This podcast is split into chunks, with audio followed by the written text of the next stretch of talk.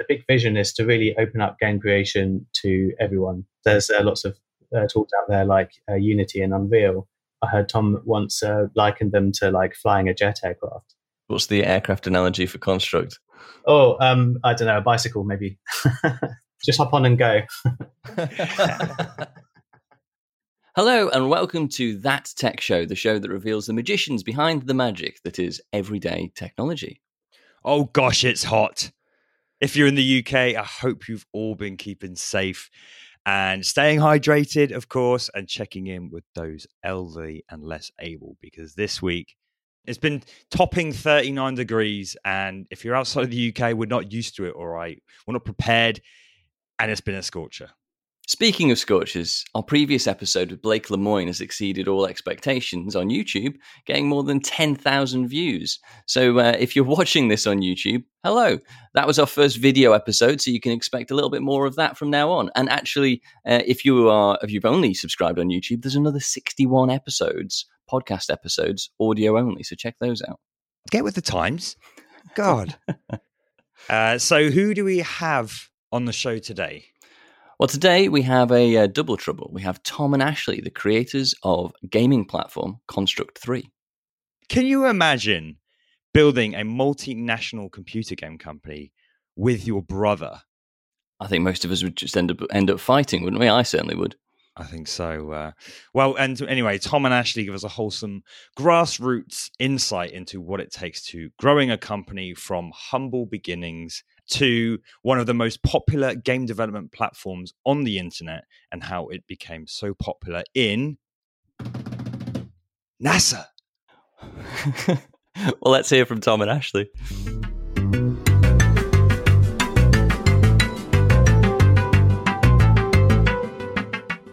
My name is Ashley. I'm one of the founders of Scirra and I work on developing Construct, the game creation software. My name is Thomas. I'm the co founder and Ashley's brother, and I work in business development and making the website in, in our startup. Well, I didn't know you were brothers. That's cool. Yeah. yeah. I mean, I was going to ask you how you met, um, but what, how did you actually come together to start a business anyway? Well, I got the ball rolling in the early days. I'd actually been working on an open source version of our game creation software called Construct Classic for a few years, and I was coming to graduate from my university course. And I was thinking about having to get a job and uh, you know make money for once in my life. And I was um, reading a lot about Y Combinator and the startup scene in the US, and uh, thought I'd give it a go, start a company, make a commercial version of our software.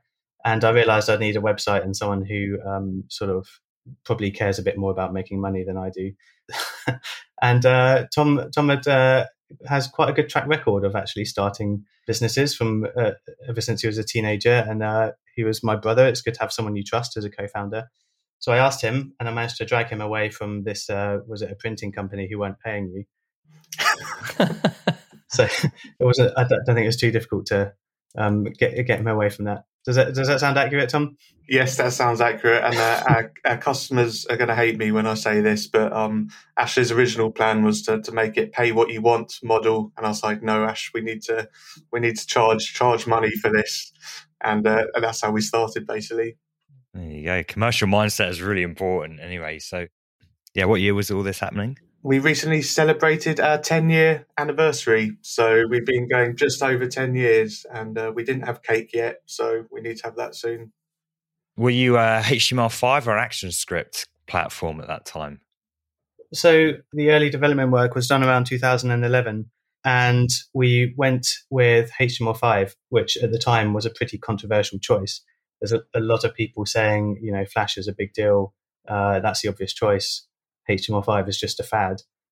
I wonder where those people are now because I'd just like to say I told you so to them. but, but, but very petty of me, but uh, it's quite a big gamble and it's um, it's worked out incredibly well, far better than we hoped. Obviously, um, well, I don't know if everyone knows this, but Flash was finally fully retired around 2020, I think, and now HTML5 is just the uh, go-to web sort of media technology was was it really that recently? Because I think they've been deprecating it for almost a decade, haven't they?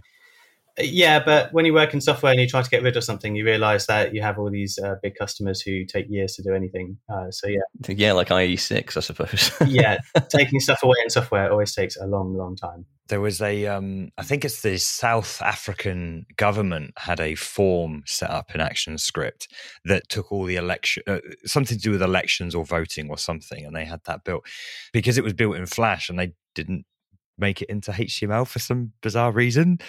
Uh, it's just a basic form. They had to like redo a browser. They had to like basically fork Edge or Chrome or something and launch a browser so you can actually still use their form because obviously all the other platforms are just deprecating Flash. So um, it's hard to get rid of stuff. I mean, even even IE, yeah, like you say, Chris, even IE's just about dying or something. I don't know. I, I, think forking a browser seems like the wrong way to go about that solution. But yeah, yes, yeah, definitely. So who's who's the older brother then? Is that is that Tom? That'll be me, Tom. Yes, yes. I, I was guessing by the fact that you had a, a history and you had been working in uh, in in a, in a print company that wasn't paying you. Why weren't they paying you? Uh, I think they just had some some money issues or something. But yeah, for my ever since I was, I think about twelve, I've been making websites, and um, I was very lucky. Very early on, I set up a, a. The first job I ever had was modifying forum software. So I'd add create plugins for forum software, and then I got an email one day, and it said. Um, hey, can you make these changes for us? And I, was, I think I was 14 or 15 at the time. And I said, I'm sorry, I don't have the unpaid time to do this.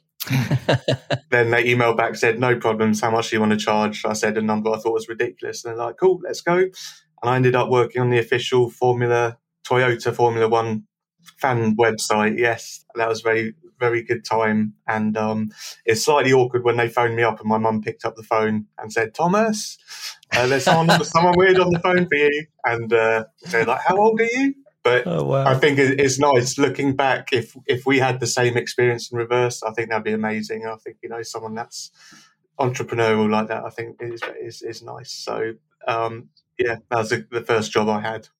That's very cool. And and so, Ash, were you doing that sort of stuff as well before you went off to to study, or or did you had a slower introduction into software?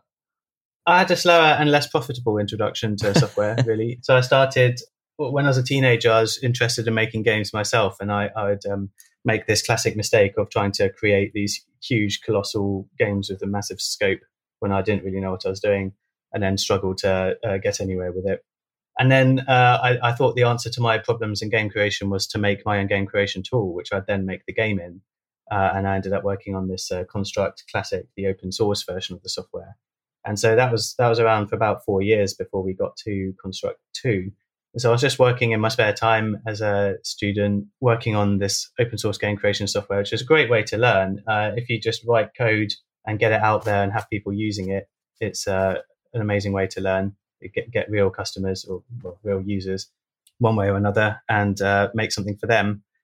Then, uh, yeah, then that moved on to the uh, Construct Two, which we sold as a commercial product talking about uh, difficulty of retiring old products is very interesting. So I think Construct Classic's still being downloaded now. I think it's yeah, I think it's still getting like a thousand downloads a month or something. It was re- retired in 2012, like 10 years ago. Wow. So where are we now then? So we, we've we've formed a company, actually registered it with HMRC and like formed this company back in 2011 at this point.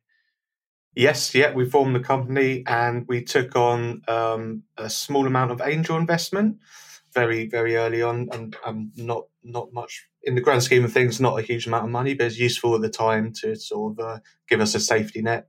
And we were sort of in our bedrooms, um, just working in the evenings, and then we registered the company and um, started selling it. And we were completely had no idea how many we'd sell Ashley thought I was mad by saying we might sell 100 copies, I think I said. Yeah, by Christmas.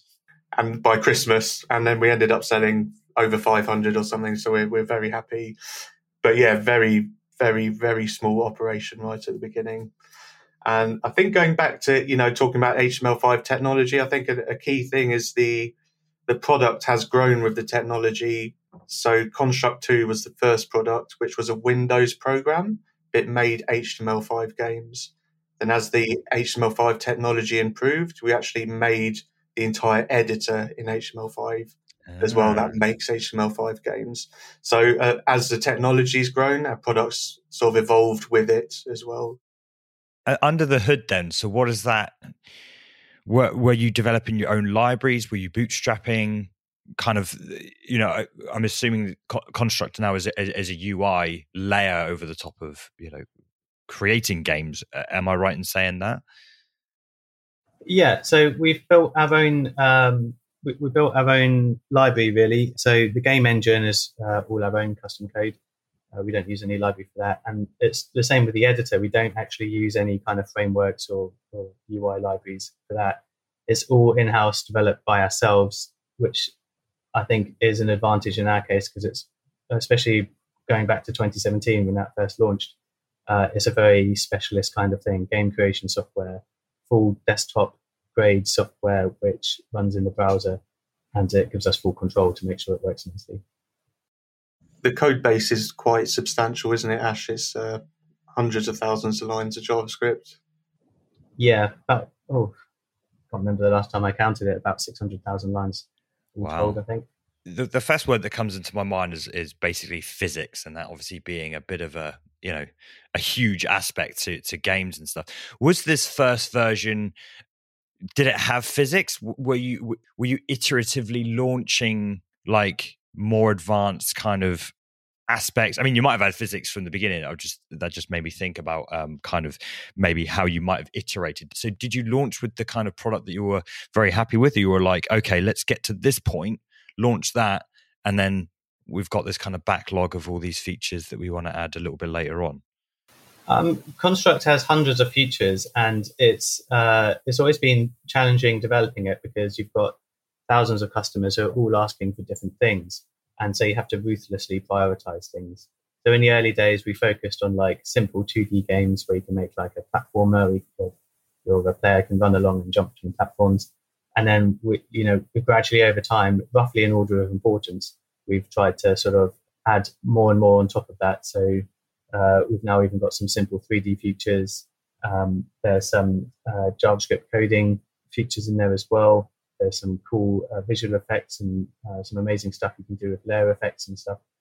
Yeah, there's an awful lot there. And on physics specifically, uh, we do have a physics engine. We've had it from fairly early on. Uh, and now it's powered by WebAssembly, so it's very high performance as well. It's based on the Box 2D engine. And the thing is, physics engines have very high performance overhead. So uh, you don't have to use it. You can use a sort of simple calculated movements instead. I think our philosophy as a company as well is sort of release early, release often. We're sort of big believers in the minimum viable product. You know, we get friends, you know, friends and uh, come to us and say, you know, to launch this idea or people we meet. And we're always like, minimum viable product is so important. Just get something out there quickly and then just iterate on that just constantly. We're, we're not scared of releasing new features on the website or in the products that might not work 100% perfectly, but we just want to get out the door and, and, and keep going from there, basically. So I think we, you know, Construct 3, there's a new release weekly and just always willing to test and, and throw new things out there. When you started out, then, what what was the vision for what you were trying to create? Because obviously, creating these five, selling these five hundred copies, you know, that's going to be a big win for something. I mean, that was just you two, right? Yes, that's just just me and Ash. And was that actually that the the foundation of this desktop engine to create HTML5 games? Yeah, that was that was what what launched us, and then uh, sales continued basically for the next ten years up to now, just strongly. So uh, that that's the seed that sort of launched us. That's an awful lot to do just for two of you, I suppose, to get to a, a saleable product it is a huge amount of work, yes. And uh, luckily now, nowadays we have a, a, bigger team. We're still a small company. There's about six of us that work um, full time at the moment, so which is nice. But even though we have six people working for us, the workload still seems seems high, and we're still working very hard, both of us. Uh, that that goes back to the importance of what Tom said about the minimum viable product. Is we we released we released us uh, so early that it was actually kind of embarrassing. The software really had very few features in it. It was actually difficult to make anything because there's so many things were missing. And our approach was just get it out there, start improving it, and uh, then we'll worry about sort of which features we have later down the line. How are you? How are you upgrading and releasing then? If you you sold the you sold the product, but I suppose this is. Uh, I mean, how how how were you selling it? Were you were you doing over the air upgrades, etc. to this, or? I think uh, on Vision, it is important to mention that uh, Construct allows people to make games without programming. It's a drag and drop. And so it's designed, it's like PowerPoint for games. So you don't have to be technical. You can just drag and drop and build a game without doing any programming. Uh, you can also do JavaScript programming if you want to, but we sort of mainly market it as a drag and drop game engine. And the big vision is to really open up game creation to everyone. So if you're an artist or a designer or like a, a, a kid in a school and you've got an idea for a game, it makes it possible to do it. And of course, there's uh, lots of uh, tools out there like uh, Unity and Unreal, but they, uh, I think I heard Tom once uh, mention at a conference, he likened them to like flying a jet aircraft. There's just so many controls, so many options. It's like uh, you think about the cockpit of those jet airliners with buttons everywhere. So where where do you come in in the analogy then? What's what's the aircraft analogy for construct? oh, um, I don't know, a bicycle maybe. just just hop on, just hop on and go. what was um what was the market like at this point then? Who was out there and and sort of what were they doing that was um that you wanted to kind of overthrow or that you wanted to differentiate yourself? Like what was the landscape like at this point? So you know i think we want to differentiate ourselves by making it incredibly easy. So we want like simple software which doesn't overwhelm you uh, easy to use. Like, like i say like powerpoint you don't have to have training in powerpoint to use the basics. You can just sit down throw a presentation together and just figure it out as you go. And we'd like the same thing to be possible with our software. And that's uh, that's slightly underselling it. It's got tons of really great features but that's the principle behind it that's the way in, and then you can obviously go a long way with it as well. And I think, you know, I'm very passionate about web technology, and I think I really wanted, I felt like the thing I've got to prove is that web technology is great, browsers are great, and they can do really good games as well. And that's always been a key differentiating factor for, for us. We've always been web only. Browser technology runs all our games on all platforms and we've always resisted, um, even to quite a lot of pressure in the past, making native engines, which would open a huge sort of technical can of worms and really make development far, far more complicated, uh, which as a small company is just probably infeasible. I think it's interesting. It's it's quite a balancing act because the engine is sophisticated, but we're trying to keep you know keep to that vision of keeping things simple. So I think talking about the landscape of other products, I think we've seen some of our competitors start marketing towards, you know, easy game development, but they add so many features. They start going towards the, the, the fighter jet cockpit sort of style almost by accident. So I think it's very, very key in our minds to make sure that's not the route we go. And uh, this is our niche and that, that's where we are. Quick one then, what just to clarify, when you say you know brought on to build the website are you refer when you say website are you referring to the platform itself? Or are you talking because I, I just think marketing website whenever when, when i hear that. Yeah so what's what we've always thought was very important very early on is uh, when ash had construct classic he'd already um, built a community of users who are using that software. So that's why we could get those 500 sales very early on because there's there's people that know knew ash had made a game engine and even though the product was rough and ready, they, they believed in the process, they believed the future. Um, so very key to us was to sort of maintain and keep that community. And and the way we did that is we we our website isn't just a marketing by nowadays the trend is you have a very simple website and it's sort of marketing by by now and our website's far more community based so we have a arcade where people can upload and, and show their games, which we see as a, a nice marketing platform. Um, we have a forum, we have an asset store where people can sell their, their assets to other users. And also with Construct 3 now, because it runs in the browser, the website is quite integral in how the product's actually launched and distributed. Um, whereas before it's just a simple download, now it's far more tied into the website. And I think um, it's interesting because this sounds trivial, but if something's difficult to do, we always see that as an opportunity where maybe our competitors won't be bothered to do it. So we see that as an opportunity. So as a very simple example, you go to a lot of websites where you sign up for an account, and then if you want to use the forum, you have to use another account. Um, and there's there's a lot of friction there, and I find that very irritating. So we've really spent a lot of time making everything mesh together really nicely, and and no hiccups like that. Um, and the website is a huge huge project, and um, that's what I try and spend most of my time on now. I feel like Tom doesn't always get enough credit um, because I, I work on the sort of the product of the game creation software, and Tom does pretty much everything else, uh, which is I think like there's two halves to the business. There's the half of the product that you see, and the half of the website and all the services behind it that aren't always as visible. Um, and Tom's been toiling away on those for years uh, and not always getting as much credit for it. So just want to big you up there, Tom. Thank you. I think one of the, one of the biggest pain points for us, and it still is today, is tax and VAT is incredibly complicated, especially when you're selling small transactions like we do worldwide. It is an absolute nightmare, and there's not really any products. I think it might be different now, but definitely back, you know, five years ago, there's no sort of accounting packages that would sort of do all the VAT for you, and it's it's such a huge pain point we we've solved it now, but it took a lot of a lot of work, and especially with Brexit, it just throws the spanner in the works again. And I think we've sold to like hundred countries, haven't we, Tom? What, yeah, at least at least hundred countries. Yeah. yeah. it's an interesting thing about software is you, you can sell to any country in the world, but then you have to deal with like the tax of anywhere in the world, which can be uh, uh, complicated.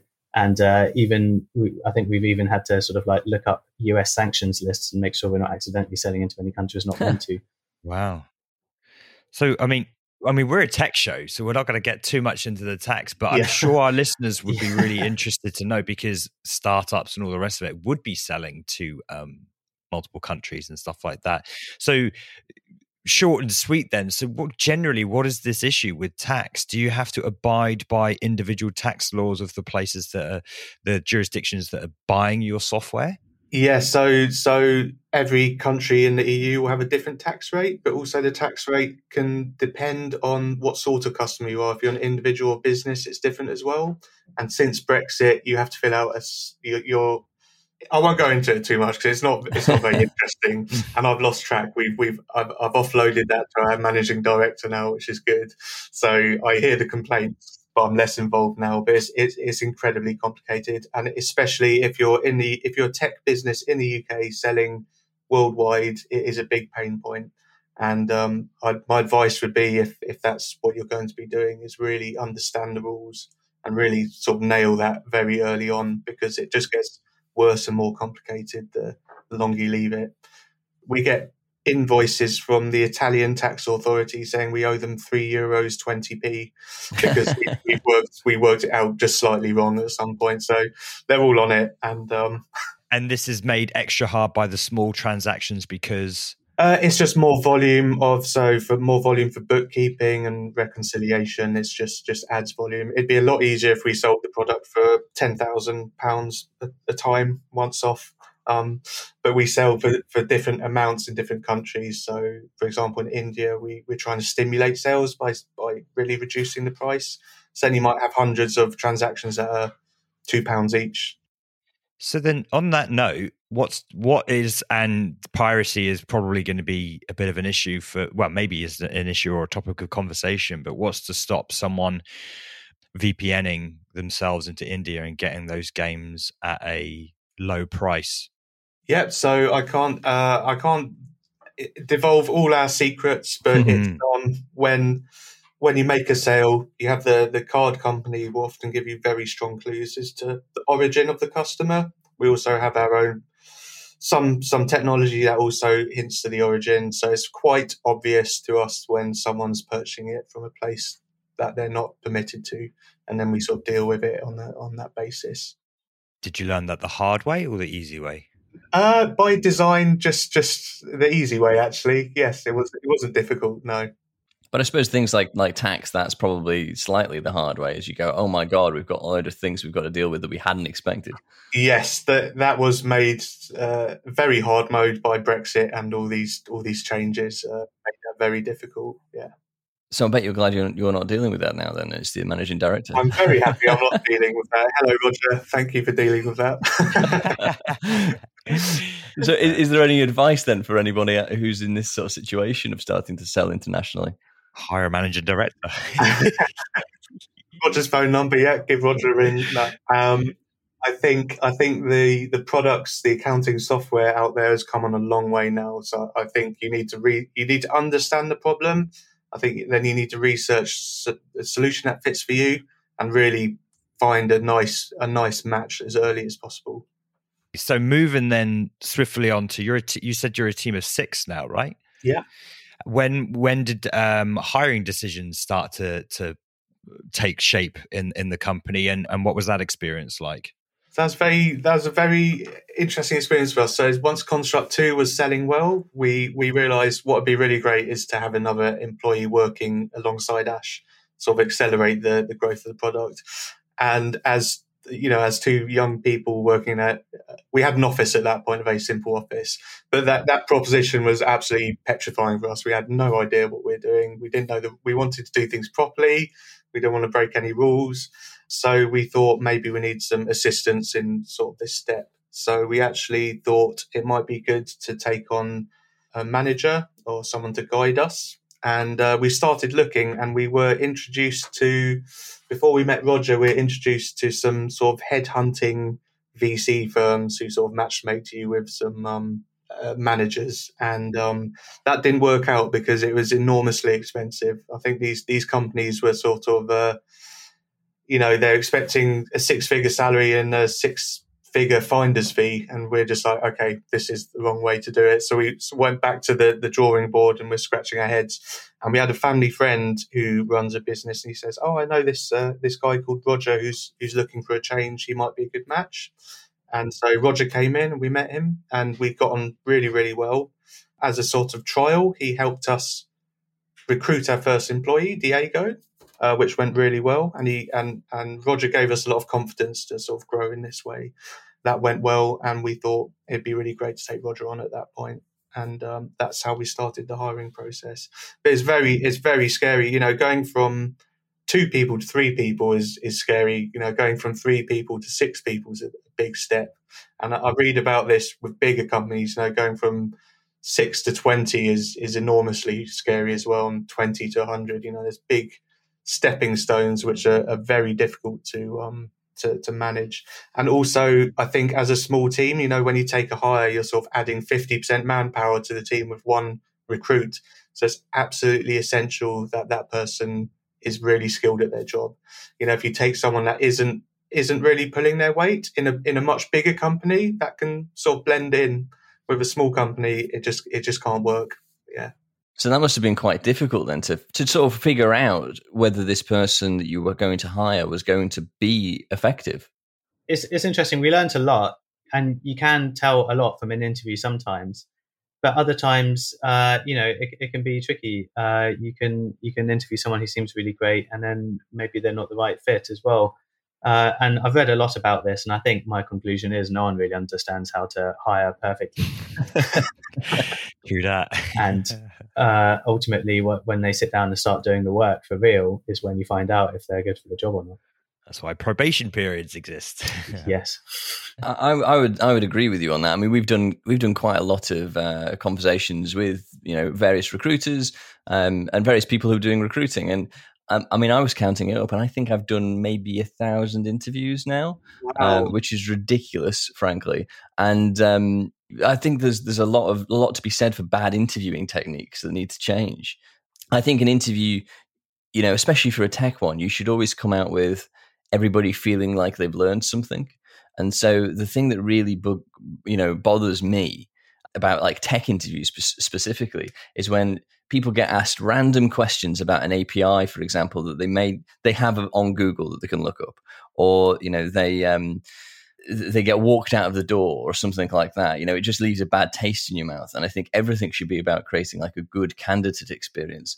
And I've been doing um, also the other thing that really bothers me as well is like when you get like a refactoring test or something like that, it's not a good idea to give for, for the first impression for your company to be here is a piece of shit code we'd like you to look at like you know that's not a good thing for the candidate is it but um no i think there's so many different so many different impressions and i've certainly made hiring decisions that i thought were good decisions that you only learn in the once they're actually on the ground and doing the work as to whether they're any good or not and i think um I think it's really difficult. So I suppose it doesn't, doesn't matter if you've done a thousand interviews or ten or none. Um, you know, you you kind of have to go on the, the feel and the relationship you create with people.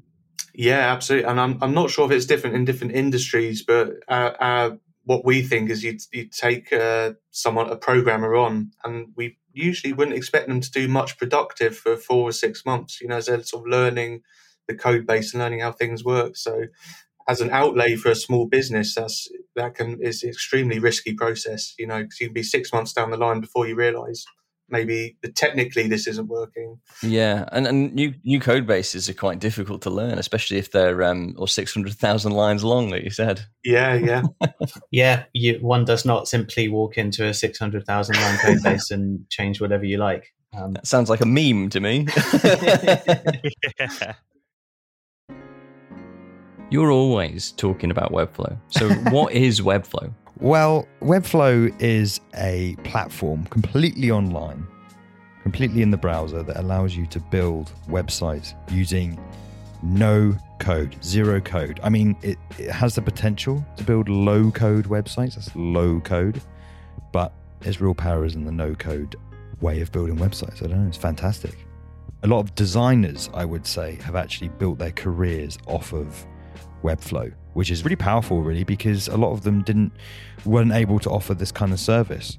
So designers are picking up Webflow and building their whole careers, being able to design a website and then being able to actually implement it and earn a great living off of building Webflow websites.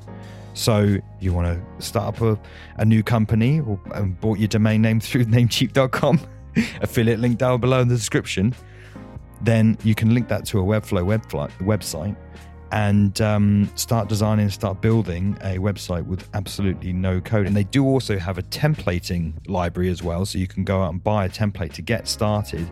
And my first Webflow website was built, I kid you not, four hours.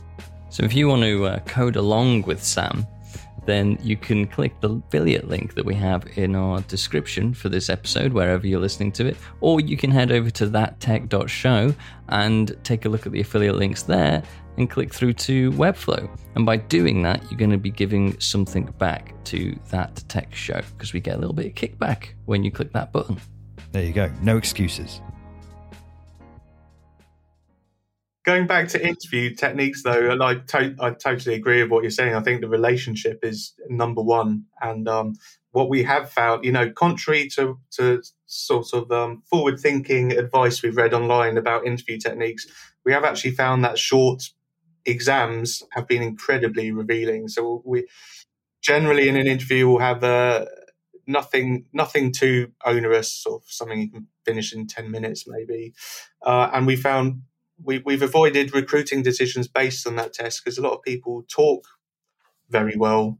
Um, and when you give them a simple coding task, it falls flat on their face. And um, going back to before, maybe that person would fit better in a big corporate where it's you know there's there's more more assistance. But but for us, that's that's a no go at this early stage. So that's that's that's been a useful tool for us people do make the point that all programmers have uh, like Google and web searches to look things up, but it's very revealing, I think, still, if you give someone a very simple function to write and they don't get it right. I think it's it's a it's a signal, one of many signals. Yeah, I mean, I, I did an interview just the other day where I said that you know it is open book. I will allow you to Google things, and you know there was a fair amount of googling, but um, they got the job. because it, you kind of want to see how they Google, right? Because I think a lot of programming is often um, how good you are at, fi- at, using Google to find the source of your problem. It's Stack Overflow driven development. Yeah, yeah, absolutely. We, I'm, I'm not sure I'm speaking for you, Ash, but every day using Google and Stack Overflow, yeah, absolutely important. Is how how you solve the problem is is important and it's you know it's uh, not exactly what you've memorized and when we do these little quizzes we, we do bear that in mind yeah And so, is is the plan then to sort of grow much more than the six? Then is that is that part of an expansion plan?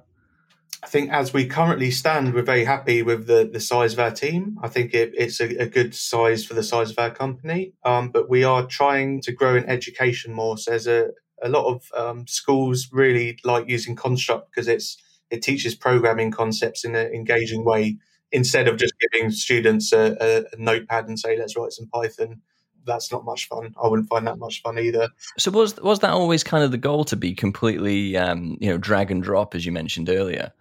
I think it, yes, it absolutely was the original goal. But as you know, going back to education, when very early on we had schools contacting us saying, "Oh, I want to buy this for my school. How can I do that?" So we created special plans for schools, and then the, the demands from the, the school part of our customer base kept growing and growing. Then they have additional demands um, or, or requirements. So one of them would be, "I want to write code." So we resisted that for quite a few years, um, but it was uh, we saw it as a real value add, and you know, adding the ability to write JavaScript in your in your game is a is a real value add for the schools. So we always have a very firm vision of where we're going, but we the, the sort of ship gets steered slightly guided by customers the way as we go along.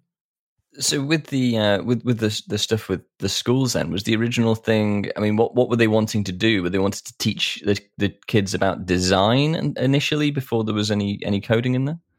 Yes, I think the the very early school customers were running after school clubs on make your make your first video game, basically. So it's very sort of forward thinking and explorative teachers would you know take up new interesting products and and use them in after school clubs and that that was where it all started, and then from I think mainly from word of mouth, um, classrooms started buying it as a way to because although it's drag and drop, you can still teach the principles of coding through drag and drop. You know, loops, variables, um, functions. So they saw that as a sort of interesting way of introducing students in a classroom setting to the principles of programming. And then the demand then became, well, we want to actually teach them how to code.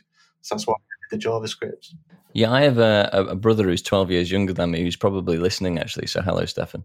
Um, so he, he, he um, I remember him using Scratch, you know, where it was kind of drag and drop of like loops and variables and things like that to create small games and things. So do, do you simplify some of that in the coding or, I mean, how does it, how does it work within the engine itself? So um, I'd say our block-based system is like halfway between Scratch and programming. So a lot of schools would get students started on Scratch. Uh, Scratch is is good for what it does, but it's quite a simple uh, approach. Um, it's based around like puzzle pieces. It's quite colourful. You can sort of snap your bricks together and uh, set up your game logic that way.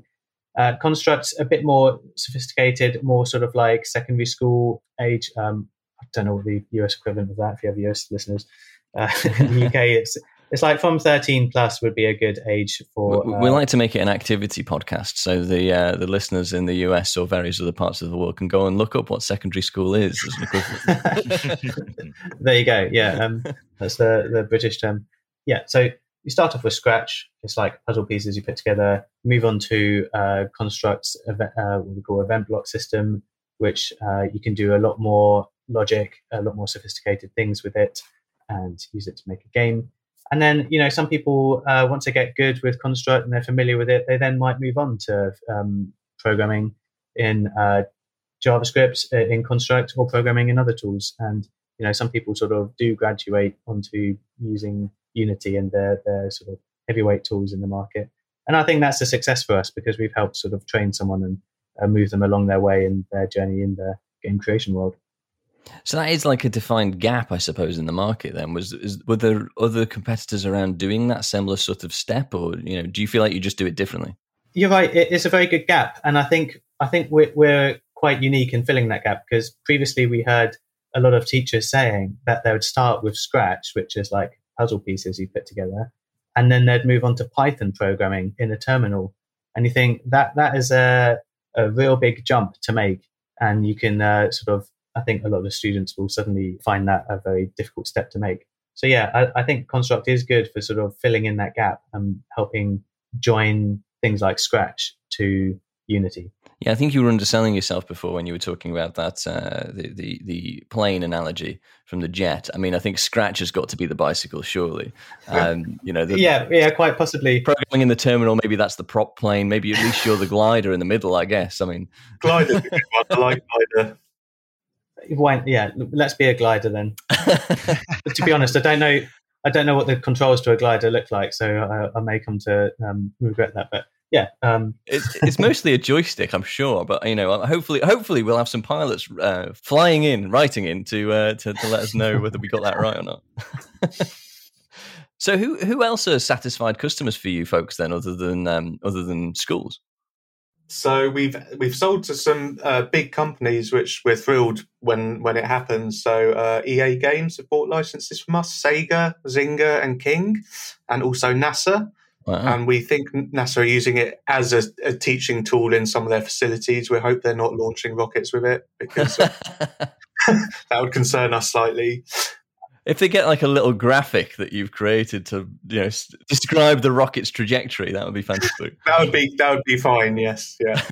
I do remember seeing. I think some some old uh, terms and conditions in old software would uh, specifically say you're not allowed to use the software to run uh, nuclear reactors uh, presumably to sort of just rule out the possibility that they're implicated in a nuclear disaster.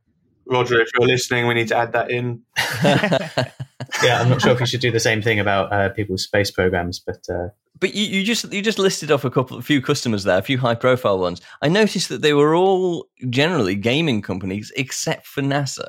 Yeah, so the the gaming companies we think use it for um, prototyping. As far as we can tell, they're not actually building production games in it. So I think I, am I'm, I'm making a few assumptions here, but companies like Zynga and King might have uh, sort of hundreds or maybe even thousands of artists who are sort of putting games together. So we think maybe they're allowing the artists to sort of prototype ideas and you know show their work in a, in an easy way. Um, and NASA, NASA, was a really it was great selling to NASA. You know, it's absolutely brilliant. It's a it's a nice name to to put out there and and we we think that's more in the education sort of category because from what we understand, eh, NASA run education camps, coding camps. They do a lot of sort of outreach like that. It's actually incredibly difficult to you, you can sell to a big company, but it's incredibly difficult to actually work out what they're using it for. You can send an email saying, "Welcome to Construct. I'm one of the founders. We're thrilled you're." Using our software, can you just give us a bit of insight what you're using it for? And generally, you get nothing back. Oh, that's a shame. It is. It is a big shame and also we sell at the we were going through a, a, sales process with Facebook. We're interested in buying some licenses from us. What's really interesting is for a small company like us, these big companies put a huge burden on the startup sometimes to to actually sell a license. They'll send you, you know, sometimes a twelve page form about how you, uh, you know, where you keep your backup disks overnight and huge, huge. I can't overstate how big these forms are, and it's a, it's a massive burden for a small company like us because at the end of filling out this form that might take a couple of hours, they go, actually, no, we don't want to buy, or oh, great, yes, uh, here's a hundred pounds a year. So it's it's a it's a very difficult burden, but it is a foot in the door of these big organisations that is valuable to go through. Uh, changing tack just a little bit, then. So, uh, you know, your platform, your service, your your your business um, operates obviously the. I'm taking a look actually at the asset store right now. So you're actually selling assets that people can use. Is that why you've been quiet, Sam? You've been on the website. Have you been playing games? yeah, but also you obviously sell the games themselves. Uh, Elon Musk recently commented on the thirty percent fee that Apple take for their kind of app store kind of purchases and whatever. And he says it's equivalent to like daylight robbery or something to those. I don't know whether you saw that. What's your what's your kind of fee system like on your store, and how how did you reconcile that? Obviously, you know, one of you wanted to give these games away, pay as you want, and then the other was like, no, we need to charge for it. So obviously, there's um, morally there's people stand in different areas when it comes to what what does one deserve when when you provide a platform versus sell the sell the asset or the game or whatever. So how did that kind of story unfold and where do you stand on that? You've made a, a, an interesting point, which is very difficult to answer, um, because we do charge thirty percent in our asset store. Now, I think the, the difference is is the amount of time we've invested in in the asset store is significant and the amount of resources we've invested in it. So probably to date we've probably run the asset store at a loss. You know, looking it's a long term endeavor and you've picked, you picked out something very good. Yeah, I, th- I think the the key differentiation between say us and Apple and Google, who charge a uh, fifteen to thirty percent fee on all their app sales and payments, is about competition really. So you can publish to our asset store, and we, we do take a cut, but you're free to tell other people that your assets are available elsewhere. Uh, you're free to sell them elsewhere. Uh, you can sell them yourself and uh, manage your own payment system if you prefer to. And these are all things which, you know, Apple and Google, and particularly Apple, really like have stringent rules to prevent you doing that. Uh, so if you publish an app to the App Store on iPhone, depending on how big a company you are, they'll take 15 to 30% of your revenue. You're not even allowed to tell them that they can buy it anywhere else, like through the website. You're not even allowed to set up your uh, own payment system or, or inform your customers about any any of the alternatives and you can get kicked off the App Store if you break the rules. Uh, and I think these are incredibly onerous, stringent rules, which essentially impose a tax on everyone for no reason, uh, with no alternatives to work around it. And at the scale of Apple and Google, this is not something you can work around either. You have to just deal with it. So I think that's um, I think that's uh, a really bad thing for the software industry. It's bad for independent individual developers, small companies who lose a lot, a big chunk of their revenue to these billion dollar tech corporations, and, and there's very little they can do about it.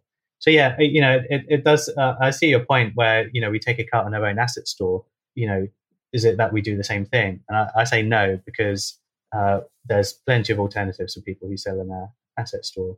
They can do what they like. I think there's a difference here as well in the sense that you know the assets that you're selling are produced in your software, right? Not always. No. So oh, really? You'll have people that sell sound effect. We get a lot of people who sell uh, sound effects packages on our asset store, and you'll see them in every other asset store on the web as well. So it's, you know, w- with a game, there's so many types of media you can add to it. You know, graphics, sound effects, backgrounds, animations. So uh, it, it's just all of those, all of those basically, not necessarily made in Construct Three. The, the thing with the Apple Store and the and uh, the, and well the App Store and uh, the Play Store, for example, though, is I believe that they take the well certainly the App Store used to take payments for micropayments within the within the app. They used to take a percentage for the for the micropayments as well. I'm not sure if that's still the case, but I certainly remember years ago working on um, on the the Amazon Prime Video apps that we didn't have any purchase options in the app because if the purchase was made through the App Store, you had to give thirty percent to Apple which was insane, I think. Yes, that's it. That's the workaround is you just don't sell anything in the app. We've avoided ever publishing Construct to uh, the app stores, um, so we don't have to pay such um, such a tax. It's easier for us though because it's sort of mostly desktop based software. But yeah, there are sort of some tricky workarounds around. You can pay through the website and then use it your account in the app, but you're not allowed to offer payment in the app or tell them that they can do that. Uh, and yeah, they're just incredibly stringent rules. And I think like one of the most egregious examples I saw was uh, I think some regulators have required that Apple and Google allow developers to take their own use their own payment system. So you can use Stripe or PayPal and take your own payment for the app from from the App Store. So they've been required to do that by regulators. And then what they did is they said, okay, you're allowed to do that, but when you do that, uh, we're going to send you an invoice for 27% of the value of the payment, which you took yourself using your own payment system uh, because it came from the App Store. And I'm, I'm like, who do they think they are? It's like, we, you know, we're not saying to our asset creators that if they sell them anywhere else, we're going to invoice them for 27% because they came from our website or anything. I think that's crazy. Well, this is monopoly, though, isn't it? It's, it exactly. Yeah, and, and they have a monopoly on mobile apps, so uh, you have to deal with that. Or you can publish your app as a web app. Um, that's the the other workaround is uh, web publishing is all free. You can manage it yourself. The average payment gateway will take like two or three percent. Uh, that's the overhead for dealing with payments, which is much lower. But then you have to set up your own payment gateway. So you know they do offer the convenience of taking the payments for you, but I don't think there's any case for them to charge more than like five percent. We also need people to find you on the internet as well, and that's real hard work, isn't it? You know. Yeah, I think these big app stores have a monopoly on the discovery of apps as well. I think that's a big part of it. Yeah, my big thing that I'm on at the moment is the fact that we're kind of at the end. It feels to me like we're at the end of the Monopoly game. You know, you've got a couple of big players that've got all the money. Hmm. I do, I do wonder if that's sort of the natural way everything goes in life. You know, you know, in business. So you know, it all just conglomerates into monopolies eventually. Who knows?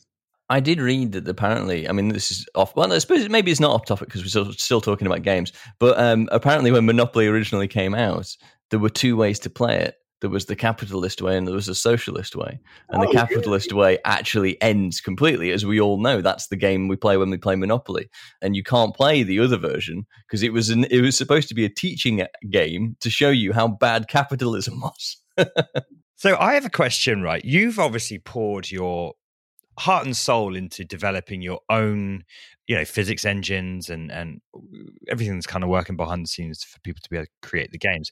Have you have you got any ambitions or anything to kind of open source that or or you know productize any kind of modules from that at all? Because you've obviously got things what are what are the big gaming engines now? I mean no i actually don't know any uh, Unity and Unreal are sort of two of the big sort of engines used for commercial games. I'm thinking more JavaScript libraries. To be honest, there's there's some JavaScript libraries that you can use to obviously create sprites and get basic games and stuff like that.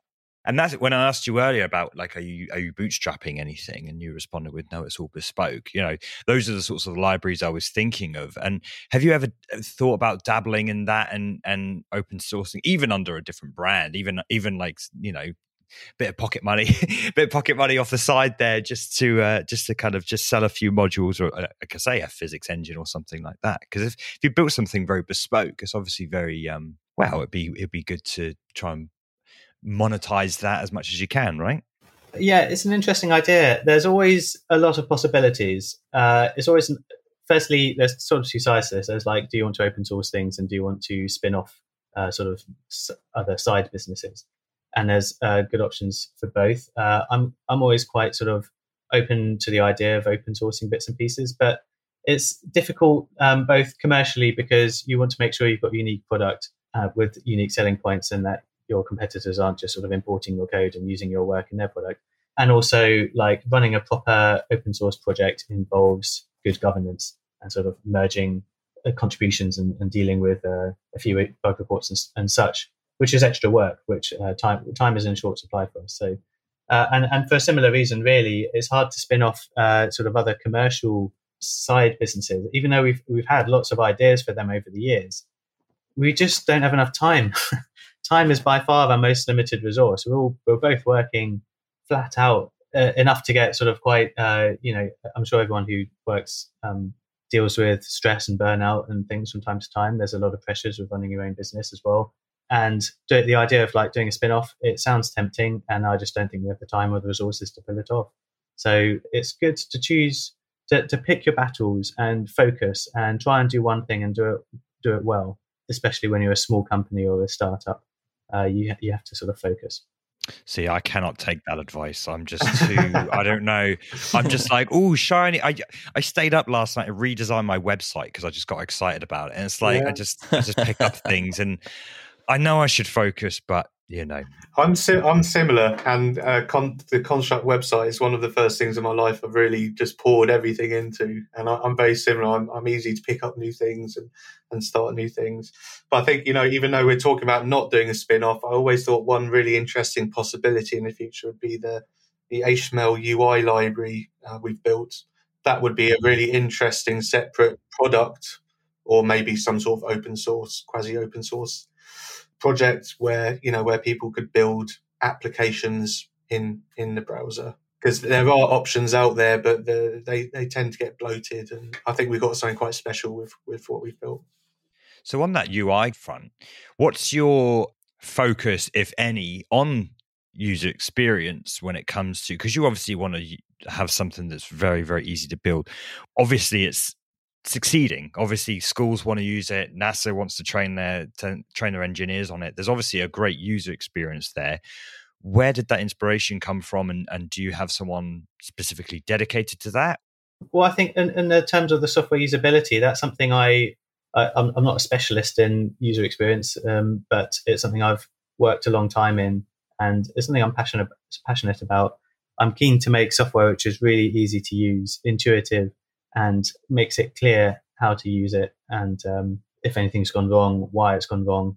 Uh, I've always thought you can probably measure the quality of software in the ever messages. I'm probably going to get tweeted a bunch of unclear me- ever messages in construct now. I've said that. um, but yeah, it, it's something I'm passionate about. I, something I've always been passionate about is software quality. And there's a lot of rubbish software out there. Everyone's seen it, everyone's used it, everyone's been driven mad by it. And uh, so I've always been driven by this idea that I want to make something that's really nice, like a polished, nice to use piece of software that is easy to use and difficult to go wrong and such. Of course, the practice is uh, that's the ideal, but the practice of it is incredibly difficult. And even now, we're sort of fixing bugs and sort of little corners of the software where things are confusing or don't work very well. That that customers get in touch with us, and you know, I'm passionate about making sure we try and fix all the bugs and everything. But it's just endless, endless, and I, I think I, I fear for the fate of the software industry. But I wonder if maybe it just can't be done. You know, there's two types of software. There's like NASA have a thousand people who eh, incredibly carefully check the software for their Mars rovers to make sure they absolutely, definitely will completely work no matter what. And even then, some you know, there's that case where someone mixed up centimeters and inches, and the thing just bombed into the surface of Mars. And then all, all other software just doesn't work. well, that's a perfect place to plug our Code in Space episode with uh, Rakesh. We actually spoke to a, a an engineer who went through this kind of basically three times testing of, of code that goes through on on the various uh, satellites and, and rovers and various things like that. But yeah, no, I commend you. I mean, it's obviously like I say, natural talent is obviously paying off because people are able to use it. You are uh, succeeding in that simplicity, but to do all that whilst thinking of the technology, uh, the tech side as well. It, that's just a lot going on. You know, um, I, am I'm, I'm with you. Like, I really care about the usability. You know, um, my first foray into that is like CMS be building a CMS, people just think a CMS is just there to put in the data. But it's like, no, no, no. You're designing for two people here. You've got the front end, you've got the CMS. You need to think of that user experience and make it as simple as possible and having stuff that doesn't work. And it's just, yeah, it's just a lot going on when you're when you're responsible for the tech side as well. So yeah, nice. I think what's really important to us is when we moved Construct into the browser, so it runs fully in the browser it has you know there's this whole image of software that runs in the browser just being being crap basically. You know it's slow you click a button you have to wait. And what's key for us is we have to make this is productivity software. It has to be responsive. It has to feel like a native windows program. You know you click on something it's instant. So that was a huge focus. And um, there's enough bad web software out there. Yeah that's a point a, kind of a point we want to prove that you know you can make great software on the web so that's the difference between Construct 2 and Construct 3, then, right? Yeah, Construct 2 was a Windows desktop app. Uh, so you'd have to like download and install it, and it would only work on Windows and couldn't run it on Mac or anything else. And Construct 3 is all in the browser, so it just just loads straight away. Don't have to install anything. When we first started, sorry, when we first started selling Construct 3 is, is really interesting. A lot of customers were like, "Oh, oh no, in the browser, horrible." And then we um, we get emails from people, those same people, a month later saying, I absolutely love it, and I forget I'm using it in the browser, and it's like that's great. That's that's what we're going for. So that's that's really good. And so, have you found that the customer base has grown then from going into the browser now that you've got uh, you've opened up the operating systems to you know Mac and Linux, I suppose? Absolutely. A really big one is Chrome OS. Oh, really? Yeah, uh, we have a lot of a lot of people using uh, Chromebooks, and that's big in education. So I think three years ago now, something like fifty percent of uh, laptops used in US schools were Chromebooks. So, you know, if you want to be in the education market, you've got to be on a Chromebook. What is the platform built in currently? The editor? So it's all JavaScript, HTML, and CSS. So, so you mentioned WebAssembly earlier for the physics. Yes. Are there any ambitions to move on to move the platform itself onto WebAssembly? Because I think that is just is just native. I'm doing air quotes there for the listeners. Native web, but on steroids. You know the kind of performance you get, the sort of stuff that you can do. Is there? Have you got your eyes set on WebAssembly, or is is the physics stuff uh, a foray into that? Like anything around there? It's a very interesting technical question, and there's a lot of uh, fairly difficult trade offs involved in that. In short, it might not necessarily be faster if you go to all that trouble. JavaScript is incredibly fast these days. We've actually done benchmarks that shows it can outperform some uh, competitors with native engines. And I think that's one of those perception issues that we still deal with. People assume web stuff is slow or JavaScript is slow, and it's not. It was the case several years ago, but things have changed now. So uh, there's a, if you search the web, there's some other people have done some good blog posts about the uh, about the topic where WebAssembly can be, but isn't necessarily faster than JavaScript. And then if you write code in a different language and compile it to WebAssembly, it significantly, in, in, my view, that would significantly complicate the development workflow. So now you have a compile step and you're writing code in a different language and debugging is more complicated. Whereas in JavaScript, you have you have really great browser developer tools and there's no compiler. You just write code and you reload the page. So I think it's an interesting idea and it's good for things like the physics engine. But I don't think it's necessarily a good idea to broaden that out into everything else, especially when you've already got JavaScript code. Yeah, no, I, I, agree. I think um, I look at things like Figma and look at that because that's built in WebAssembly, and I think the the sort of functionality there is not necessarily faster. It's more so what is what is capable. What what are we capable of of, of doing within WebAssembly? And I'm just baffled at some of the stuff we can we can do with that. So so no no ambitions there. No um no goal to move move over because that, that means new hires then right? That means you got to you got to hire new developers. Well that, that's part of the thing is if you want to be productive really you want a shallow technology stack. And I, am a big believer in simplicity and having as few moving parts as you possibly can. It, it simplifies it it makes you more productive and it makes it easier to make sure things work. So i don't think when we don't have any ambition to sort of compile the entire engine to webassembly but there may be bits and pieces. So WebAssembly is good for picking off a component which needs maximum performance, like a physics engine, and uh, just being used for that and integrating with JavaScript. So you know, if we added a, a new feature which needed like a really high performance, like single bit, uh, that could work in WebAssembly. But again, it, it doesn't necessarily have to be. It could be that JavaScript would, would be perfectly good for that.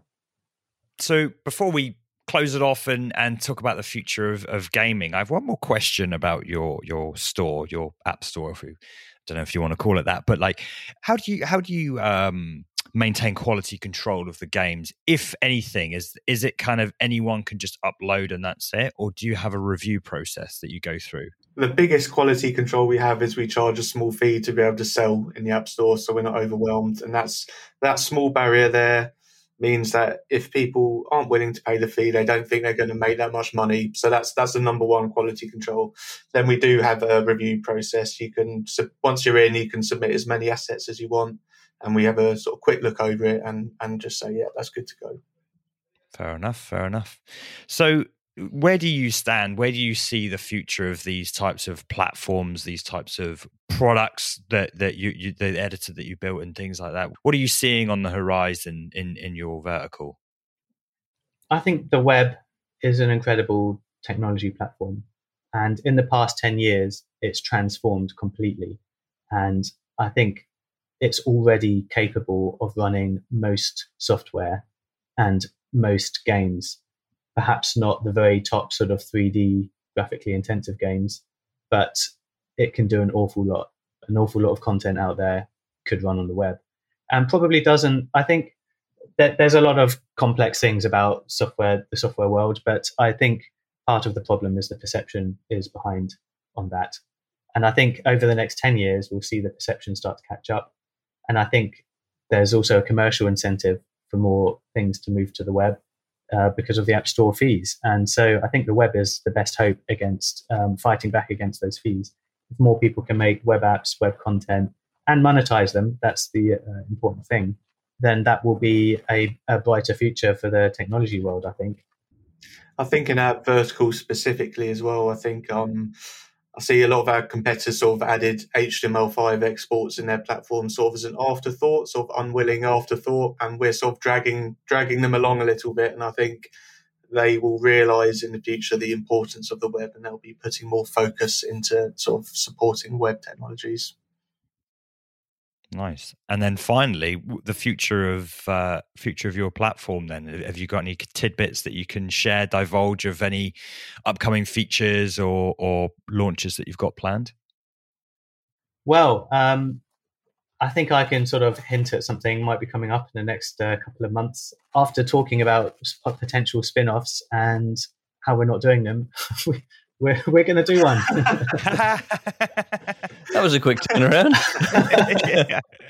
Uh, yeah. Well, the thing is, uh, we've been we've been in business for like ten years, and so this is the first time. But that whole time, we were just focusing on Construct uh, for game creation software, and we think Construct has uses outside of game creation as well. And so we think there's a good opportunity to spin off uh, Construct for another kind of market, and hopefully we'll be making an announcement in the next uh, couple of months about that. Um, so stay tuned. And uh, yeah, we think we can do that in a way which both adds a lot of value and is not a total nightmare for us to maintain. So it's not a completely different kind of product, which is going to make our lives really hard for having to maintain two different things. It's like a, a kind of a subset of the product addressed at a new market. So uh, that's something we'll have uh, coming along soon and it's a big step. It's a big step for us because uh, you know, like talking adding your first employee, sort of adding your second product is is similar. You know, similar challenges, similar problems. So we're very excited, and it's it's a big step for us. Well, on that bombshell, I'd like to thank you, Tom and Ashley, for your time. It's been a pleasure having you on the podcast, and uh, yeah, I've got my eyes on uh, on the future of Construct. It's great talking to you both. Really enjoyed it. Thank you very much. Yeah, thanks for having us.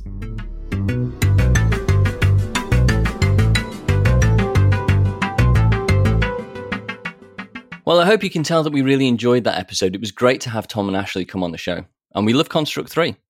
Yeah, really good, really good. Well, with that, thanks for tuning in. And if you enjoyed the episode, then of course, you can show your support by giving us a five star review on whatever podcasting platform you're listening to. Uh, subscribe to catch the next episode and support the show on buymeacoffee.com slash that tech show or one word. That's buymeacoffee.com slash that tech show to show your support, to give us money. Was that too threatening? if that's not clear enough.